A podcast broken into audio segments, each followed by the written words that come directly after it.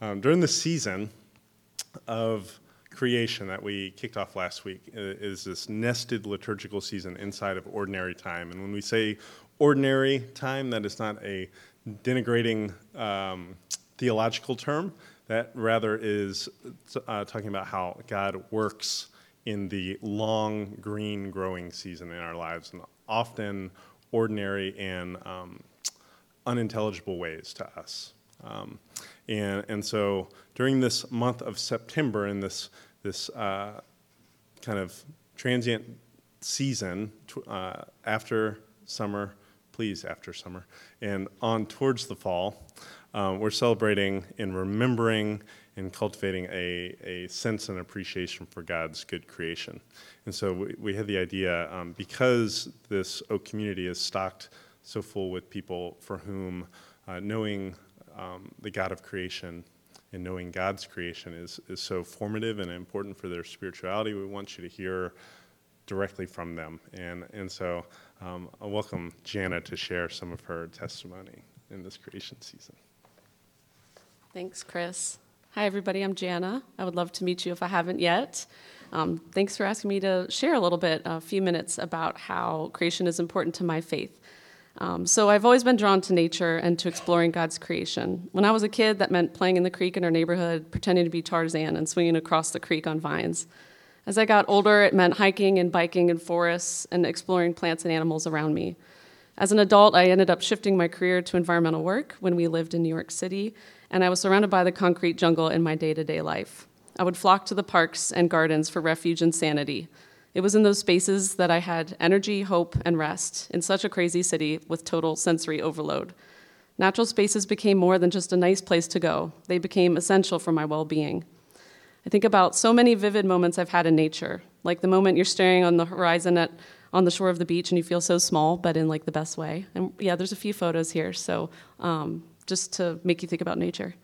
Um, or the moment when you sit on a rock above the water and you're mesmerized and overcome by your senses with the sound of the rushing water, the, lance, sorry, the light dancing on the stream, and watching the leaves float by, smelling the wet earth around you.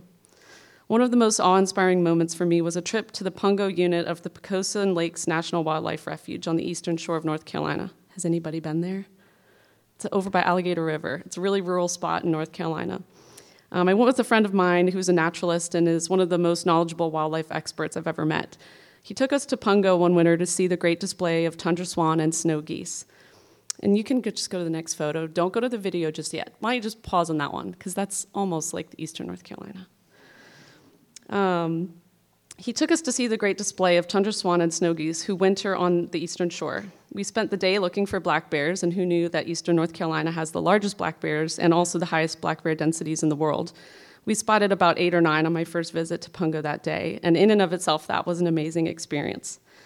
But as the day approached sunset, we headed to a big cornfield on the reserve to watch the truly magical spectacle of snow geese and tundra swan flying in, landing and feasting on cornfields before settling down before the night.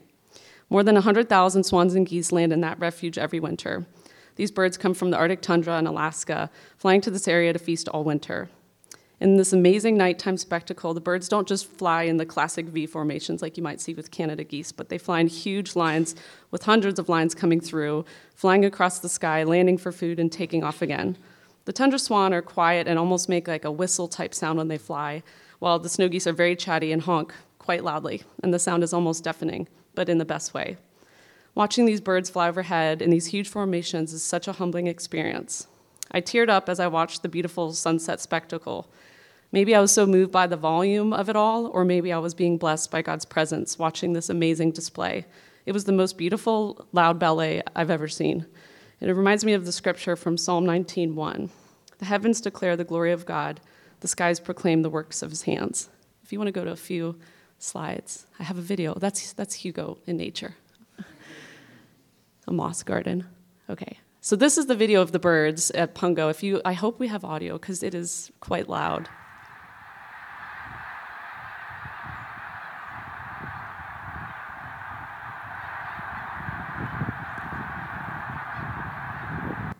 So it's it's a little hard to capture in a video, but it is like the most incredible thing, and they're just flying overhead and at the same time, there's like a bear right there on the road, just like chewing on some corn. And we're just like, oh my gosh, just overwhelmed by the glory and majesty of God's creation.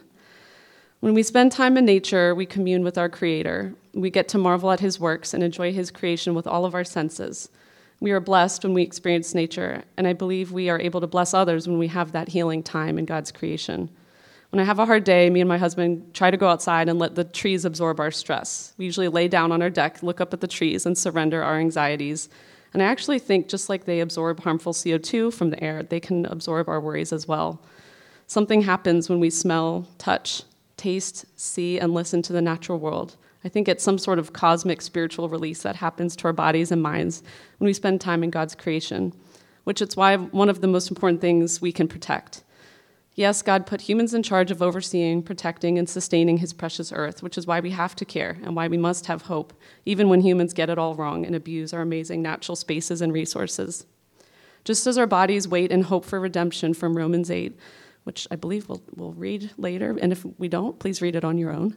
Um, we must have hope for our earth and hope that we can and will protect this glorious earth and all the creatures in it. I believe the church and all faith groups can come together, united on this cause of loving our earth, because I believe we all have a part to play in this. And united, we are stronger than we are alone in this cause.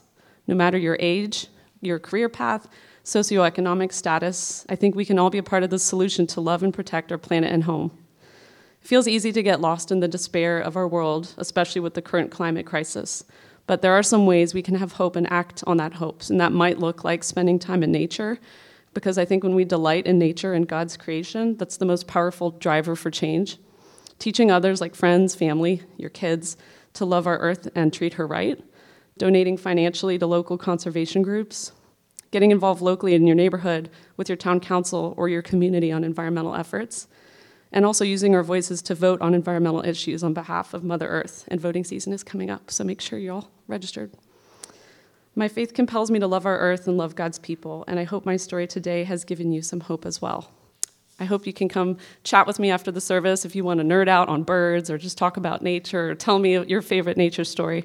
I'd love to hear it, so thank you.